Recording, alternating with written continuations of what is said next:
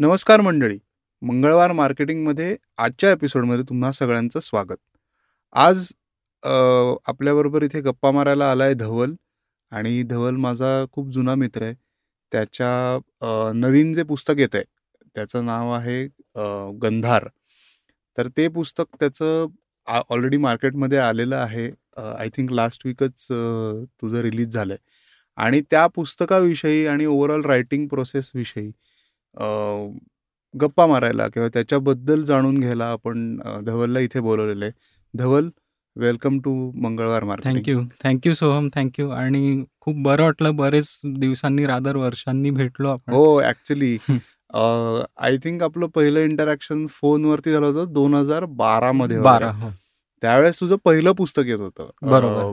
Other way round other way round तर त्याचं cover incidentally मी केलंय. त्याच्यानंतरचं ते दुसरं पुस्तक होतं त्याचं पण मी केलंय. बरोबर. आणि आता हे तिसरं पुस्तक आपण घेऊन आलोय. तर काय सांगशील गंधार विषयी?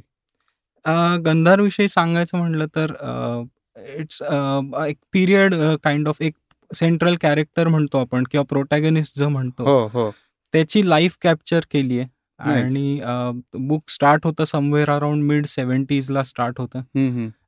जिथे त्या प्रोटॅगनिस्टचा जन्म होतो. बरोबर. It starts right from the birth आणि मग ते प्रेझेंट सिच्युएशन किंवा प्रेझेंट इयर पर्यंत येतं. वेन आय से प्रेझेंट म्हणजे टू थाउजंड सिक्स्टीन सेव्हन्टीनच्या अराउंड हे आसपास. हा, एंड होतं बुक. सो बेसिकली साधारण पस्तीस ते चाळीस वर्षाचा पिरियड. याच्यामध्ये कॅप्चर झालेला आहे. येस येस इंटरेस्टिंग आता मला नेहमी प्रश्न पडतो म्हणजे ऑथर्सशी बोलताना की I often relate writing a book किंवा नॉवेल ज्याला आपण म्हणतो ते आणि स्टार्टअप बिल्डिंग ह्याचं माझ्या डोक्यात समोर एक कोरिलेशन येतं तर right from getting an idea एक आयडिया तुला सुचणं किंवा एक. छोटा जर्म असतो किंवा एक छोटी गोष्ट असते येस तिथनं यू स्टार्ट रायटिंग म्हणजे पेज झिरो पासन तुम्ही चालू. करता आणि ऑनेस्टली मी खूप काही लिहित नाही त्यामुळे मला ते खूप डिफिकल्ट वाटतं की ब्लँक पेजपासनं चालू करायचं. सो ते मी थोडंसं स्टार्टअपशी रिलेट करतो की आयडिया बिल्डिंग आयडिया कन्सेप्शन आणि मग त्याचा जो फर्स्ट ड्राफ्ट तयार होतो. तर Exactly. गंधारच्या बाबतीतली काय प्रोसेस होती? म्हणजे अशीच होती का? किंवा ओव्हरऑल तुझी रायटिंग प्रोसेस पण तू सांगू शकतोस. पण गंधार. विषयी थोडस सांग. Right so I mean Gandhar विषयी सेमच प्रोसेस आहे जे बाकी बुक्सबद्दल आहे. अँड. आय थिंक हे प्रत्येक आर्टिस्ट किंवा प्रत्येक रायटरचं वेगळी असू शकते process so the thing is की जेव्हा अ, आता आयडिया कशी येते? तू जसं म्हणतो तसं. तर ते तर मी स्वतःही प्रेडिक्ट नाही करू शकत. अ, असं होतं की जस्ट सम डे एक काहीतरी थॉट येतो डोक्यात. एक काहीतरी central story line maybe डोक्यात येते. आणि देन अ, मला असं वाटतं की नाही ह्याच्यावर आपण जर एक्सपांड केलं तर एक एकदम छानशी स्टोरी बनू शकते. किंवा ह्या प्लॉटवर आपण जर बिल्ड केलं तर काहीतरी असं कॅप्टिवेटिंग इंटरेस्टिंग आपण तयार करू शकतो. तिथून ती जर्नी स्टार्ट होते. आणि माझी जर प्रोसेस विचारशील तर एखाद्या प्लॉटवर जेव्हा मी डिसाईड करतो की ह्यावर लिहिलं पाहिजे. तिथून पुढे एक वर्ष मी लिहिलेलं काहीच नसतं पण ती स्टोरी लाईन डोक्यात बिल्ड होत जाते. हो नाही आणि पण जेव्हा मग इथे सॉरी. इथे तू काही नोट्स वगैरे काढतोस किंवा काही स्ट्रक्चर तयार करतोस का? नाही. There is nothing in return एक शब्द पण कुठेही नोट केलेला नसतो. सगळं. डोक्यात असतं.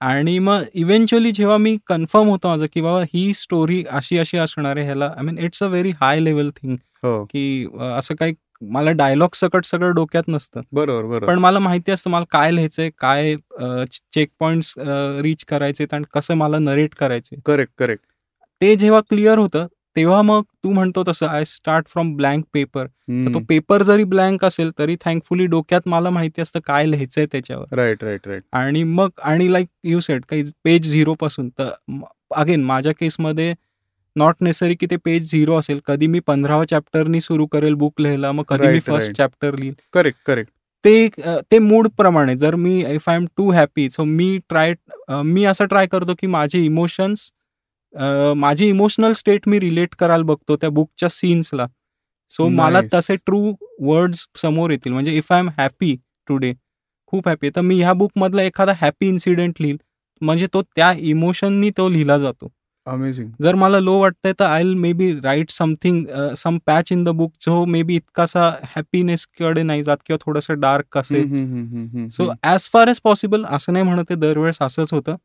पण ॲज फार एज पॉसिबल मी ते मेंटेन करायला बघतो की जी माझी स्टेट आहे ती उतरवायची. नाही सो आता मला खूप प्रश्न पडलेत ऍक्च्युली तुझ्या या प्रोसेसवरनं की थोडंसं डिटेल आउट आपण करूया का? की साधारण तुझं रुटीन कसं असतं मग? रायटिंग रुटीन की दररोज अर्धा तास लिहितोस का? Like how do you plan your day again writing routine हे दोन शब्द एक एकत्र म्हणताच नाही येणार माझ्यासाठी. कारण there is no routine for me this is something जे मी एक ॲज अ पॅशन हॉबी किंवा ॲज अ लिजर म्हणून करतो. करेक्ट म्हणजे लोक लिजरसाठी कधी म्युझिक ऐकतात कधी ट्रॅव्हल करतात. हो. मी वाचतो आणि लिहितो. सो कधी कधी असं होतं की मी सलग तीन दिवस लिहिलंय. कधी कधी असं होतं की मी चार महिने एक पण शब्द नाही लिहिलाय. So it's very flexible it's very flexible काही डेडलाईन नसते काही असं मीट करायचं नसतं. आणि that is the reason maybe तुला कळालं असेल पण फर्स्ट बुकबद्दल बोललो ते दोन हजार बारा होतं. सेकंडबद्दल बोललो तर दोन हजार सतरा होतं. आता दोन हजार बावीस आलंय. सो पाच वर्ष दर सो मी मजे मजेत माझ्या फ्रेंड्सला सांगतो की I work like Aamir Khan only one book in four years आणि ते चांगलं असतं. येस सो पण मला हा थॉट आवडला म्हणजे तुझा की तिथे घाई नाहीये तुला. टू राईट ऑफ बुक्स आणि पटकन दोन वर्षात तीन पुस्तकं आली वगैरे. Yes yes so you take your time ती आयडिया तुझ्या डोक्यात शिजते बेसिकली एक्झॅक्टली आणि मग त्याच्यानंतर ती कागदावरती येते. तर पहिला ड्राफ्ट जेव्हा तयार होतो तर पहिला ड्राफ्ट टू फायनल ड्राफ्ट ह्याच्यामधली प्रोसेस कशी असते? कारण तिथे मोस्टली सगळा एडिटिंगचा पार्ट असेल. करेक्ट तर मग एडिटिंगसाठी तू कोणाची मदत घेतोस? किंवा ओव्हरऑल एडिटिंगमध्ये काय काय चेंजेस होतात? हे आपल्या ऑडियन्सला पण जाणून घ्यायला आवडेल. कारण आपण जनरली काय करतो? ही खूप चांगली संधी आहे की ऑथर बरोबर आपल्याला गप्पा मारता येतात. कारण की मग आम्ही नेहमी फायनल कॉपीच वाचतो जी चांगली असते. वेर ॲज एडिटर किंवा ऑथर म्हणून तू पहिला ड्राफ्ट जो कदाचित तुला आवडला नसेल किंवा काही गोष्टी बदलल्या असतील बरोबर. तर थोडं त्याच्याविषयी पण सांग. येस सो प्रूफ रीडर्स म्हणून एक प्रोफेशन असतं. जे लोक बेसिकली तुमचा एकदम कच्चा ड्राफ्ट आपण जो म्हणतो किंवा फर्स्ट ड्राफ्ट ज्याला तू म्हणतोय ते घेतात. And they read it and they polish it for you okay आता पॉलिश कोणत्या अँगलनी की बाबा समजा काही ठिकाणी ग्रॅमर समजा समजा करेक्ट करायचं असेल किंवा काही ठिकाणी असाही व्ह्यू असतो की एव्हरीथिंग इज करेक्ट पण जर थोडं चेंज केलं तर इम्पॅक्ट जास्त वाढेल. राईट राईट राईट सो बरेच ऍस्पेक्ट असतात त्याचे. आता ह्याच्यामध्ये प्रूफ प्रूफ रिडिंगमध्ये किंवा एडिटिंगमध्ये हाही पार्ट येतो की फॉर मोस्ट पब्लिकेशन हाऊसेस आता जर कॉन्ट्रोवर्शियल एरियामध्ये बुक लाय करत असेल हो. तर तिथे बरेच म्हणजे डूज अँड डोंट्स येतात. You cannot write on X Y Z you cannot write on religion किंवा एक प्रक्षोभक न होईल असे बरेच जण सेफ गेम तो पार्ट एक असतो एडिटिंगचा तिथे सरळ काटछाट होते. आणि पण मोस्टली इट इज अराउंड म्हणजे तुम्हाला तुमची लिबर्टी मिळते क्रिएटिव्ह लिबर्टी मिळते. पण मोस्टली जे तू म्हणतो first second third draft it's more about improving on the quality of writing than the content of writing content तोच राहतो. पण तुम्ही जर एक म्हणण्याची पद्धत जर बदलली तर त्याचा इम्पॅक्ट त्याचा इम्पॅक्ट वेगळा पडतो. ते चांगल्या पद्धतीने हिट होऊ शकतं म्हणा किंवा करेक्ट अशा गोष्टी बेसिकली होतात. सो तू जे एक आत्ता म्हणालास की ही टीम असते किंवा एक एडिटिंग टीम किंवा प्रूफ रिडिंगची एक टीम असते. तर मोस्टली जेव्हा एक तू खूप चांगला हे वापरलास शब्द की प्रक्षोभक जे काही तुम्ही लिहिलं असेल बरोबर. जे तत्कालीन सामाजिक परिस्थितीवरती असेल म्हणजे समाजाला वाटेल असं प्रक्षोभक. तुम्हाला कदाचित वाटणार नाही ते. पण ती ती जर आपण पट्टी लावली आणि तिथे काटछाट होते असं तू म्हणालास.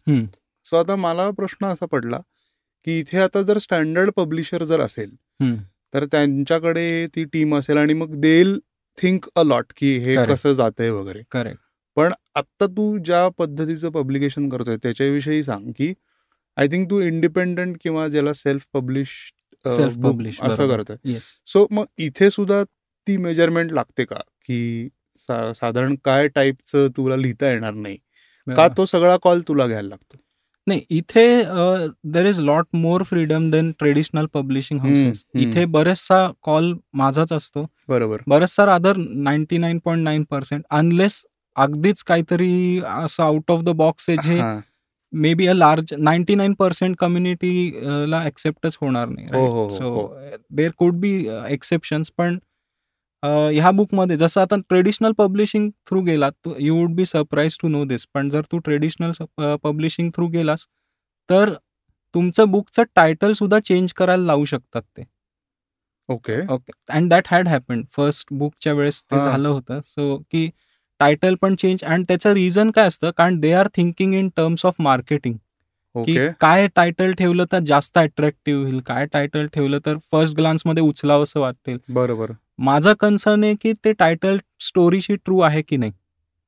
ऍज अ ऑथर माझी. माझी क्रिएटिव्हिटी मी फोकस करणार. बरोबर. But they are some I mean they are a profit making organisation which. Is rightly so त्यात काही चुकीचं नाहीये. बरोबर. पण मग असे पण फीडबॅक्स येऊ शकतात की तुम्ही टायटल बदला किंवा सब पहिल्या बुकला तुला जर माहिती असेल तर त्याला आधी सब टायटल नव्हतं. हो त्याच्यानंतर एक त्याला सब टायटल आलं. कारण. की ते रिक्वेस्ट तसं केलं गेलं की नाही. वी वॉन्ट समथिंग आता हा फरक पडतो. आणि ट्रेडिश सॉरी सेल्फ पब्लिशिंगमध्ये काय होतं एक तर माझ्याकडे बराच कंट्रोल मिळतो. कारण मला कोणी सांगत नसतं की तू. हे लिह हे लिहू नको. कारण मी ओनर आहे बुकचा बरोबर. Traditional पब्लिशिंगमध्ये they own the rights correct so उद्या त्या बुकवर काही क्रिएटिव्ह समजा वेब सिरीज किंवा कोणती गोष्ट करायची गेली तर मला त्यांची परमिशन लागेल. Even though I have return that book बरोबर बरोबर. ह्या केसमध्ये all copyright stand with me so. I will be responsible for whatever I write so आता जर का इफ यू आपल्या आता समजा जे लिस्नर्स आहेत त्यांच्यामध्ये समजा नवीन ऑथर्स आहेत. Correct. किंवा ज्यांना पहिलं पुस्तक करायचं आहे किंवा असे काही असतील की ज्यांनी दोन तीन केलेली आहेत काही पब्लिशर्स बरोबर पण आता एक त्यांना ही नवीन माहिती मिळाली बरोबर.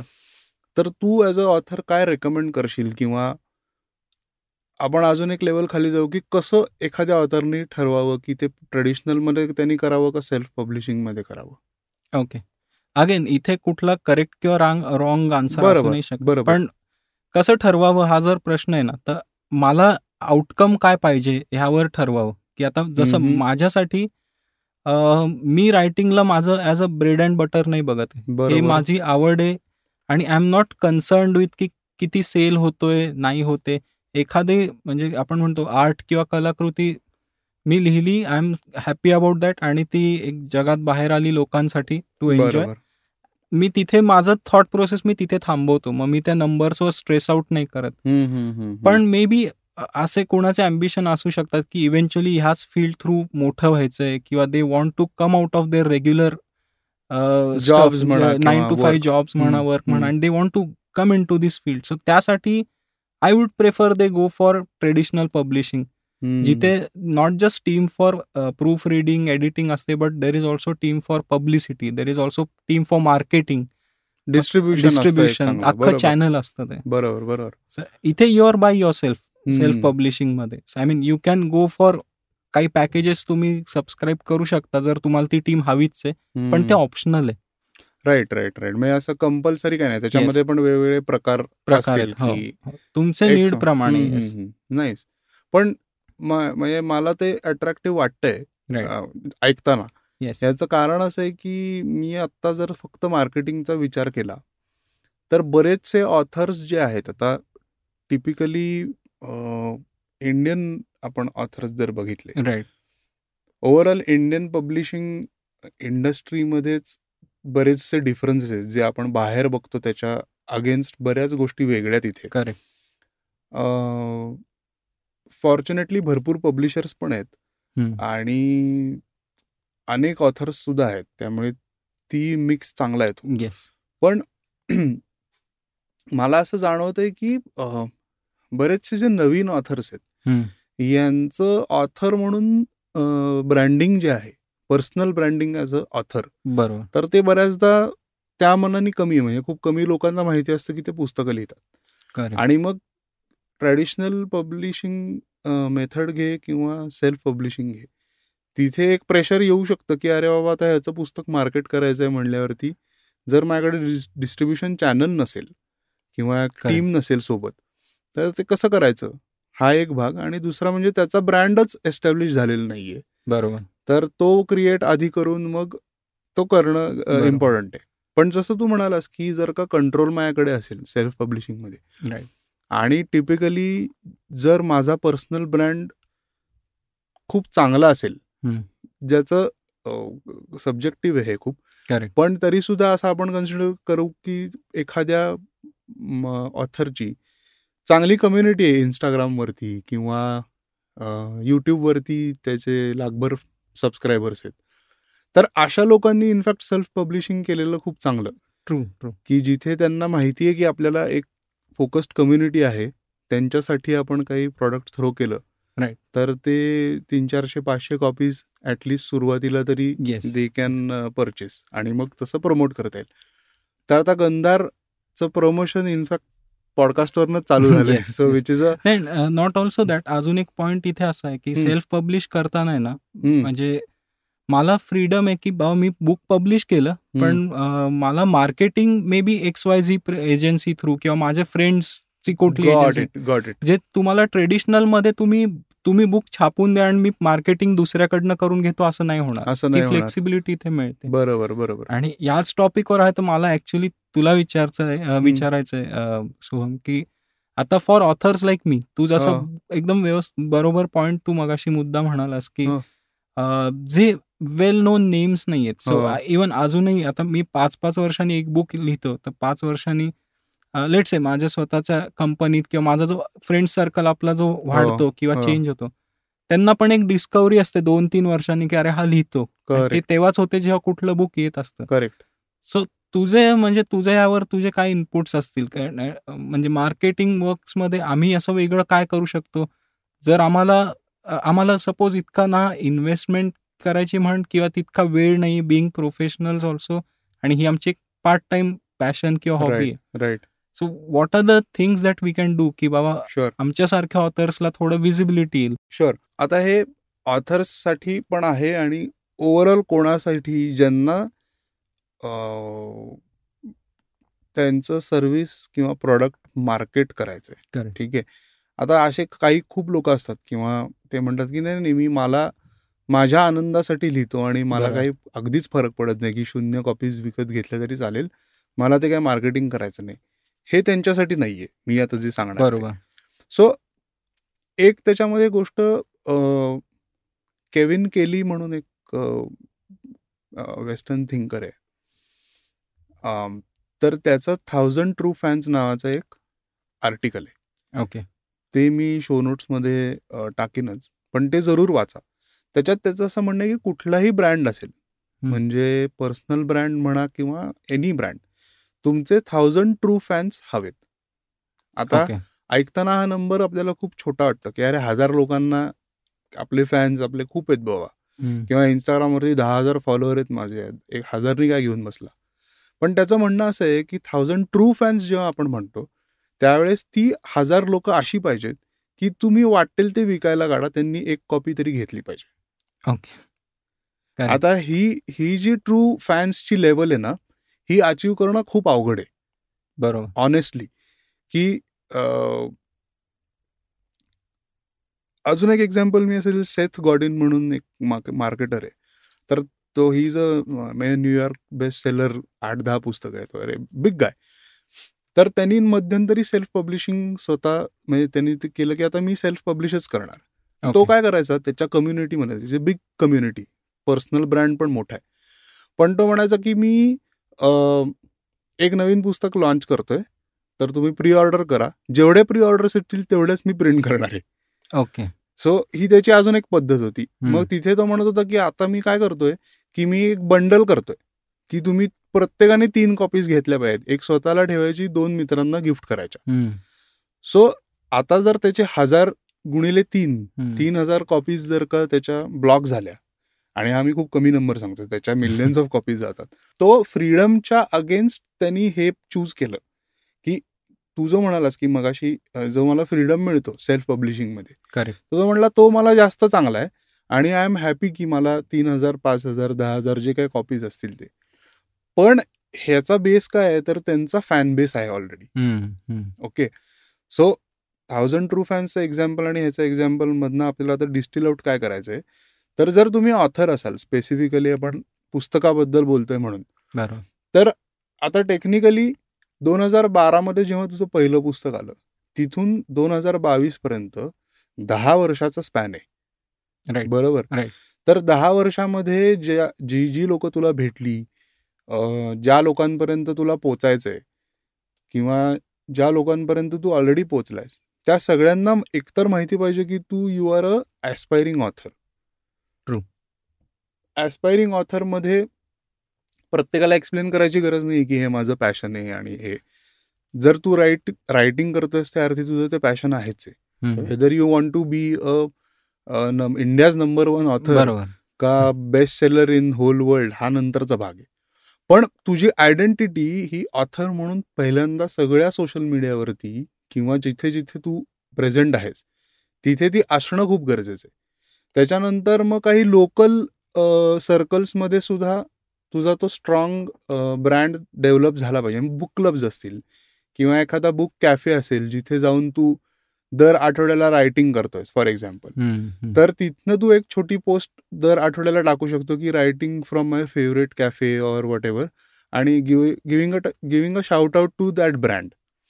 So तिथले काही फॅन्स तुझे फॉलोअर्स म्हणून येऊ शकतात त्या कॅफेचे राईट राईट सो अशा पद्धतीने तुला अख्खं पुस्तक येईपर्यंत तुला कॉन्टेंट देत राहायला लागणार आहे which is around writing reading books reviews book reviewers आणि असं तुझं नेटवर्क डेव्हलप करावं लागतं. करेक्ट आता हे तीन महिन्यात होणारं काम नाहीये. सो आता गंधार समजा फेबमध्ये लॉन्च होतंय किंवा झालं होतं. तर डिसेंबरपासून ऍक्च्युली ऑथर्सची मग तयारी चालू होते की अरे Right. आता पुस्तक येते आता मार्केटिंग केलं पाहिजे. राईट तर त्या मार्केटिंगमुळे तुमचे पन्नास कॉपीज एक्स्ट्रा जाऊ शकतात.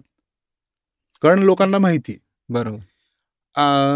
पण जो एक मोठा नंबर जो डोक्यात आहे त्यासाठी तुम्हाला वर्षभर जेव्हा तुम्ही पुस्तक लिहित नाही आहात त्यावेळेस तुम्ही काय कॉन्टेंट क्रिएट करताय हे पण तितकंच इम्पॉर्टंट असतं.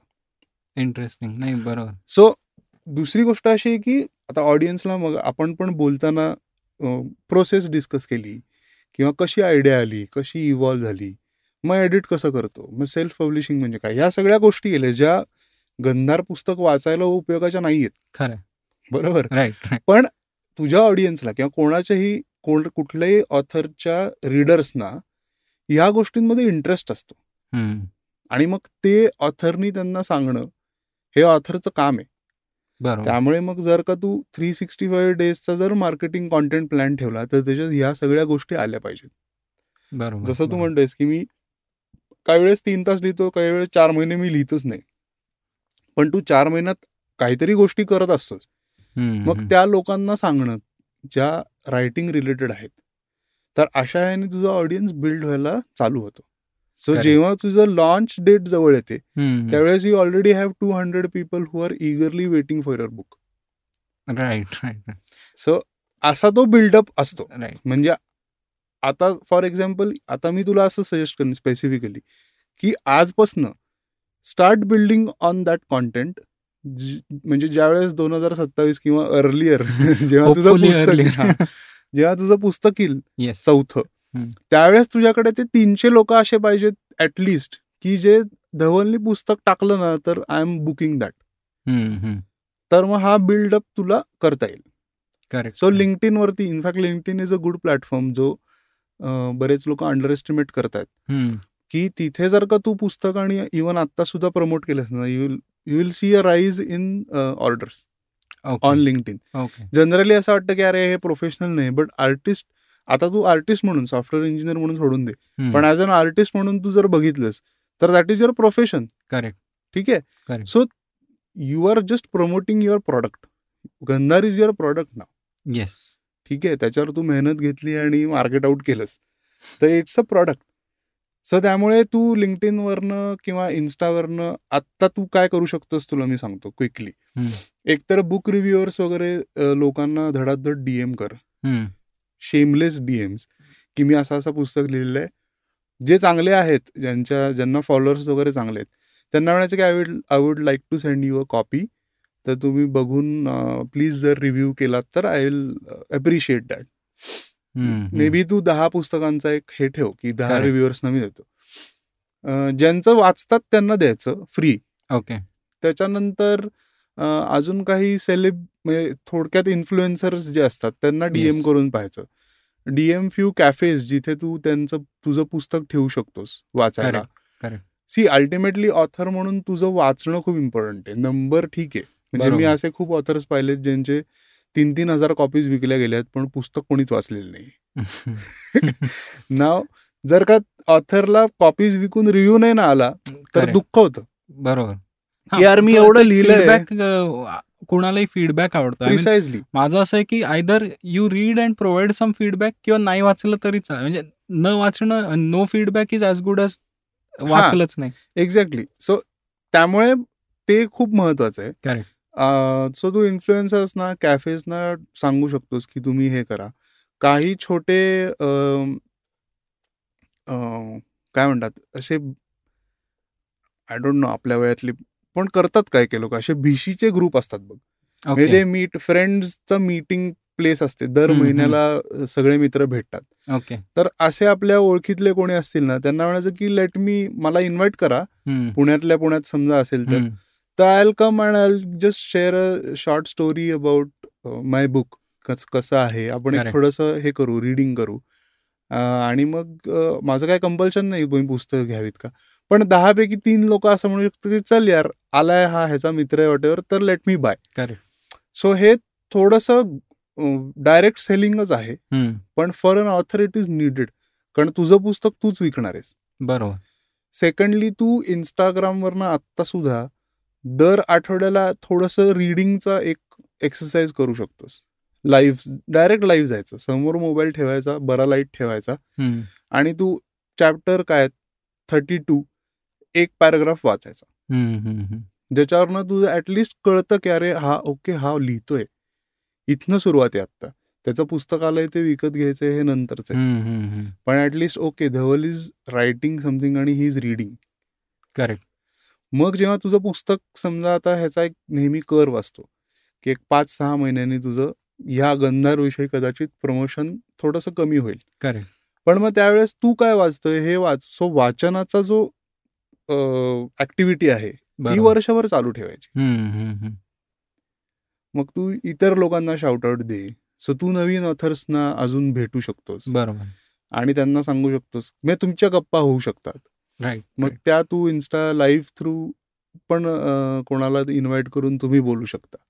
सो अशा बऱ्याच ऍक्टिव्हिटीज कराव्या लागतात. आता अगेन कॉमन तक्रार म्हणा किंवा कॉमन एक गोष्ट लोक म्हणतात की अरे हे माझं पॅशन आहे आणि माझं बाबा आय टी मधलं जॉब आहे किंवा कुठे जॉब चालू आहे. करेक्ट तर एवढ्या सगळ्याला वेळ नाही मिळत. पण शून्यापेक्षा तीस टक्के तरी केलं पाहिजे. डेफिनेटली म्हणजे काहीच करत नाही त्यापेक्षा ह्याच्यातल्या दोन ऍक्टिव्हिटीज जरी केल्या. आणि त्यामुळे मग एकदा काय होतं की ह्या सगळ्याची सवय लागली ना की मग ते टास्क नाही वाटत.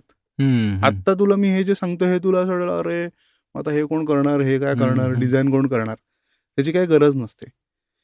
तू ऑथर म्हणून प्रेझेंट असणं प्लॅटफॉर्मवरती एवढंच इम्पॉर्टंट करेक्ट आणि ते कन्सिस्टंटली व्हायला पाहिजे. करेक्ट नाही ते हे खूप इंटरेस्टिंग पॉइंट आहे. जसं तू म्हणाला आणि ते म्हणजे मी इतका अवेअरनेस मला नव्हता. तू म्हणाला तसं मी टुवर्ड्स डिसेंबर एंड मी जागा झालो की नाही आता आपल्याला जर फेबची डेट आहे हो, पब्लिशची हो. तर आपल्याला हालचाल करायला पाहिजे. बरोबर. सो ती जी म्हण आहे ना की Rome wasn't built in a day. तसं आहे. किंवा आपण परीक्षेसारखा ह्याला अप्रोच ठेवून उपयोग नाही. हो. किंवा पेपरच्या दोन दिवस आधी जोरात हा. अभ्यास करू मग मार्क पडतील. नाईट मारले आणि पास झाले. हा. तर ते मे बी तो एक रेग्युलर किंवा म्हणतात ना तू म्हणतो रेग्युलर रेग्युलरली ऍक्टिव्ह राहणे. अगदी अगदी.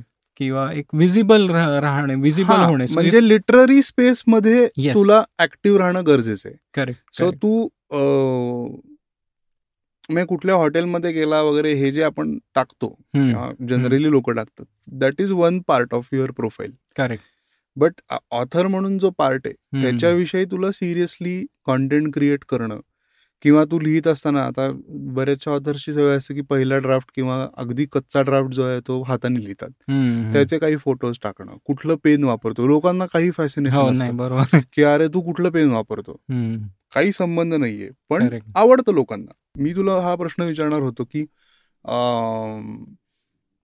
तो मिस झाला मग अशी की मला ती उत्सुकता होती की तू जे म्हणतोयस की मी मध्येच पंधरावा चॅप्टर लिहितो मध्येच हॅपी पार्ट लिहितो. Correct. माझ्या डोक्यात असं होतं की अरे हे किती स्कॅटर्ड आहे. तर मग तू कुठलं टूल वापरतो का to. Get all the chapters together. किंवा मॅनेज द चॅप्टर्स याच्यासाठी कुठलं टूल असतं का? बरोबर. हा प्रश्न माझ्या डोक्यात आलेला. तर आता तू जर ते वापरत असशील तर ते सांगणं गरजेचं आहे तुझ्या. ऑडियन्सला हम्म, हम्म, की बाबा नाही मी नाही वापरत. मी आपलं डॉक्युमेंट वापरतो त्यात नंबर टाकतो आणि माझं मॅन्युअल चालतं. किंवा मी अजून कुठलं तरी टूल वापरतो ज्याच्यात मला चॅप्टर मॅनेज करता येतात म्हणजे एव्हरमध्ये ती फॅसिलिटी आहे बरोबर बरोबर आणि अजून असे रायटिंग सॉफ्टवेअर्स पण आहेत एक स्किवेन स्किवेन जी का असं कुठलं तरी सॉफ्टवेअर आहे. तर त्याच्यातनं तुला सगळं मॅनेज करता येतं Correct. तर हे सगळी ही क्युरियोसिटी ऑडियन्सची तू समजून घेऊन ॲज अ. ऑथर ती त्याला फीड करणं खूप इम्पॉर्टंट आहे. Correct. correct. येस सो आपण गंधारमधला तुझ्या आवडीचा एखादा चॅप्टर वाचूया? चॅप्टरपेक्षा इन्सिडेंट एक वाचता येईल. हा. चालेल ना अगदी अगदी. सो ह्याच्या आधी मी एक थोडंसं जस्ट एक बॅकग्राऊंड देतो सो तुम्हाला हो. ते कळेल. की म्हणजे हे मी जे का you want to read it नाही नाही तू ऑथरच्या आवाजात नेहमी चांगलं वाटतं. येस सो ह्यात आहे ना हे this is in the very first chapter so. इथे काय स्पॉइलर अलर्ट वगैरे द्यायची गरज नाही. हा right so very first chapter जो कोण पहिले पाच सहा पेजेस वाचेल त्याला हे इन्सिडेंट कळेल. Right. आणि हा incident narrate so this is nineteen seventies जे मी आता वाचणार आहे ते. हो.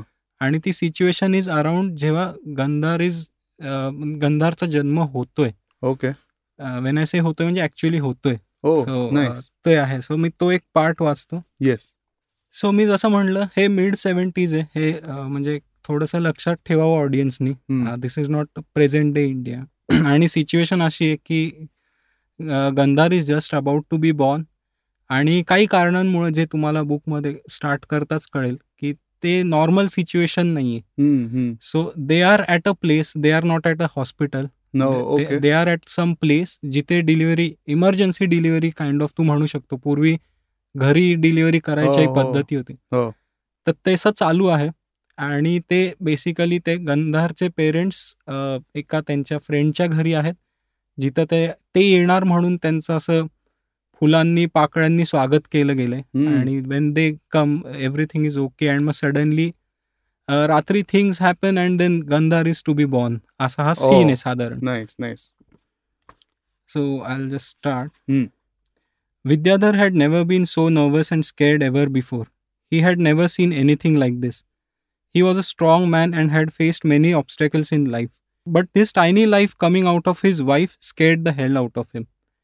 He watched he watched this tiniest person emerged in the room and gasped for air as it made its way out of his out of his mother's womb.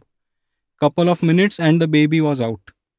It's a boy, Asha exclaimed with joy. Tears rolled down Kashi's eyes as she got up to hold the newborn. Asha quickly wiped the baby clean with one of the wet towels before handing it over to his mother. The umbilical cord was carefully cut using a normal razor blade available at home, and the baby was laid on the mother's chest. This was a moment when the mother and the child were separated physically and united emotionally mm. by one of the most selfless and pure relationships uh, relations of mother and son. Mm. Vidyadhar was overjoyed as he hugged hugged the mother and the son together. Thank you, Asha. Thanks a lot. He cried as he went out of the room and hugged Bipin. Mm. I'm a father, Bipin. Can you believe that? I'm a father. Bipin was happy too as he now came in the room where the mother lay with the baby boy. Wait, shouldn't the baby be crying? Bipin wondered. Is it? Vidyadhar was confused.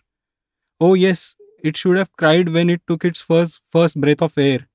How did I miss that? Asha was nervous now for the first time. She had assisted su- such deliveries earlier, and it's very well known that the crying of a baby was essential during birth times. Mm-hmm. It's essential so that the baby's lungs uh, breathe properly and uh, clear out the excess umbilical fluid that is stuck in the uh, lungs. Mm. Please tell me all is okay, please. Kashi panicked. Yes, Bhabi, just hand over the baby to me for a while. Asha said as she took over the baby from Kashi as Bipin and Vidyadhar prayed for the little one. Mm. Asha now held the baby in the air upside down and began patting its back and slightly shaking it. About 20 odd seconds later, the baby coughed and began to cry. Mm. It was weird. Everyone was overjoyed once the baby let out its first cry. Probably the only time when the parents would be happy when they see their kids crying. Mm. this was a miracle of life, and with a cry, it begins. This is one of the best times of my life, Vidyadhar said as everyone calmed down from their panic stricken moment. It's the most difficult times my little boy has come as a gust of fresh air and uh, fresh air to all of us. He looks like a fighter from his birth, and like a lotus that rises from a muddy puddle or a rose that rises along through the thorns, he will spread fragrance everywhere. Mm. Very true, Kashi acknowledged. And Asha Bhabi, you welcomed us so beautifully with the rose petals and flowers that my baby couldn't wait for another month to see the world outside. Thanks a lot. Thanks a lot. Today I name my son in tribute of this gesture of yours. I want to dedicate him like, just like the flowers you dedicated him while we entered your room. Mm. Vidyadhar held the baby in his arm and dramatically raised him above his face and said, Welcome to the world, Gandhar. Amazing.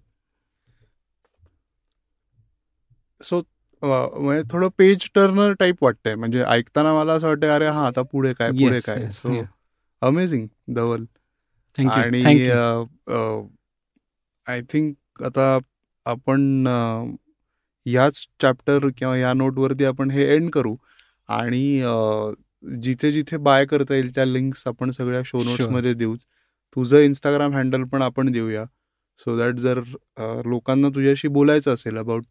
Self publishing किंवा even about the book तर they can D M you आणि ह्या सगळ्या गोष्टी ॲमेझॉनची link I think ॲमेझॉनवरती आहे Notion. प्रेसवरती आहे फ्लिपकार्टवरती पण आहे राईट Yes, yes. तर त्याच्या सगळ्याच्या लिंक्स आपण देऊ आणि इन केस जर पुण्यातल्या लोकांना तुझ्याकडनं कॉपीज घ्यायच्या असतील तर त्या हा. अवेलेबल आहेत आत्ता हो आहेत. म्हणजे मग तेही आपण Yes, yes. डिस्क्रिप डिस्क्रिप्शनमध्ये देऊया सो धवल खूप मजा आली. Same, खूप. नवीन गोष्टी शिकायला मिळाल्या. हो हो. आणि all the best for Gandhar thank you आपण असं पाहूया की त्याच्या भरपूर कॉपीज जातील आणि. आय ट्राय माय बेस्ट जिथे जिथे आपल्याला प्लग इन करता येईल तिथे आपण करूया. आणि होपफुली नेक्स्ट बुक तुझं आता पाच वर्षाच्या ऐवजी तीन वर्षातच येईल. आणि आपण we touch wood. Can catch up over the podcast किंवा अजून कधीतरी. पण it was fun Dhaval true नाही बऱ्याच गोष्टी मला पण ज- ऍस्पेक्ट्स मी कधी कन्सिडर नव्हते केले. जसं तू म्हणाला being this just a passion just a hobby म्हणून ज्या पण एनिवेज कोणाला आवडत नाही की आपलं बुक किंवा आपलं प्रोडक्ट मॅक्सिमम रीच शंभर टक्के. Be it your bread and butter or be it your hobby absolutely पण बऱ्याच इंटरेस्टिंग गोष्टी कळाल्या की सो त्या इनपुटसाठी थँक्यू सोहम आणि खरंच मजा आली welcome. पॉडकास्टवर one of thank experience to remember thank you thank you me. Yes. So so मित्रांनो गंधार नक्की विकत घ्या सगळे डिटेल्स मी पाठवतोच आपण uh, भेटूया पुढच्या मंगळवारी तोपर्यंत राम राम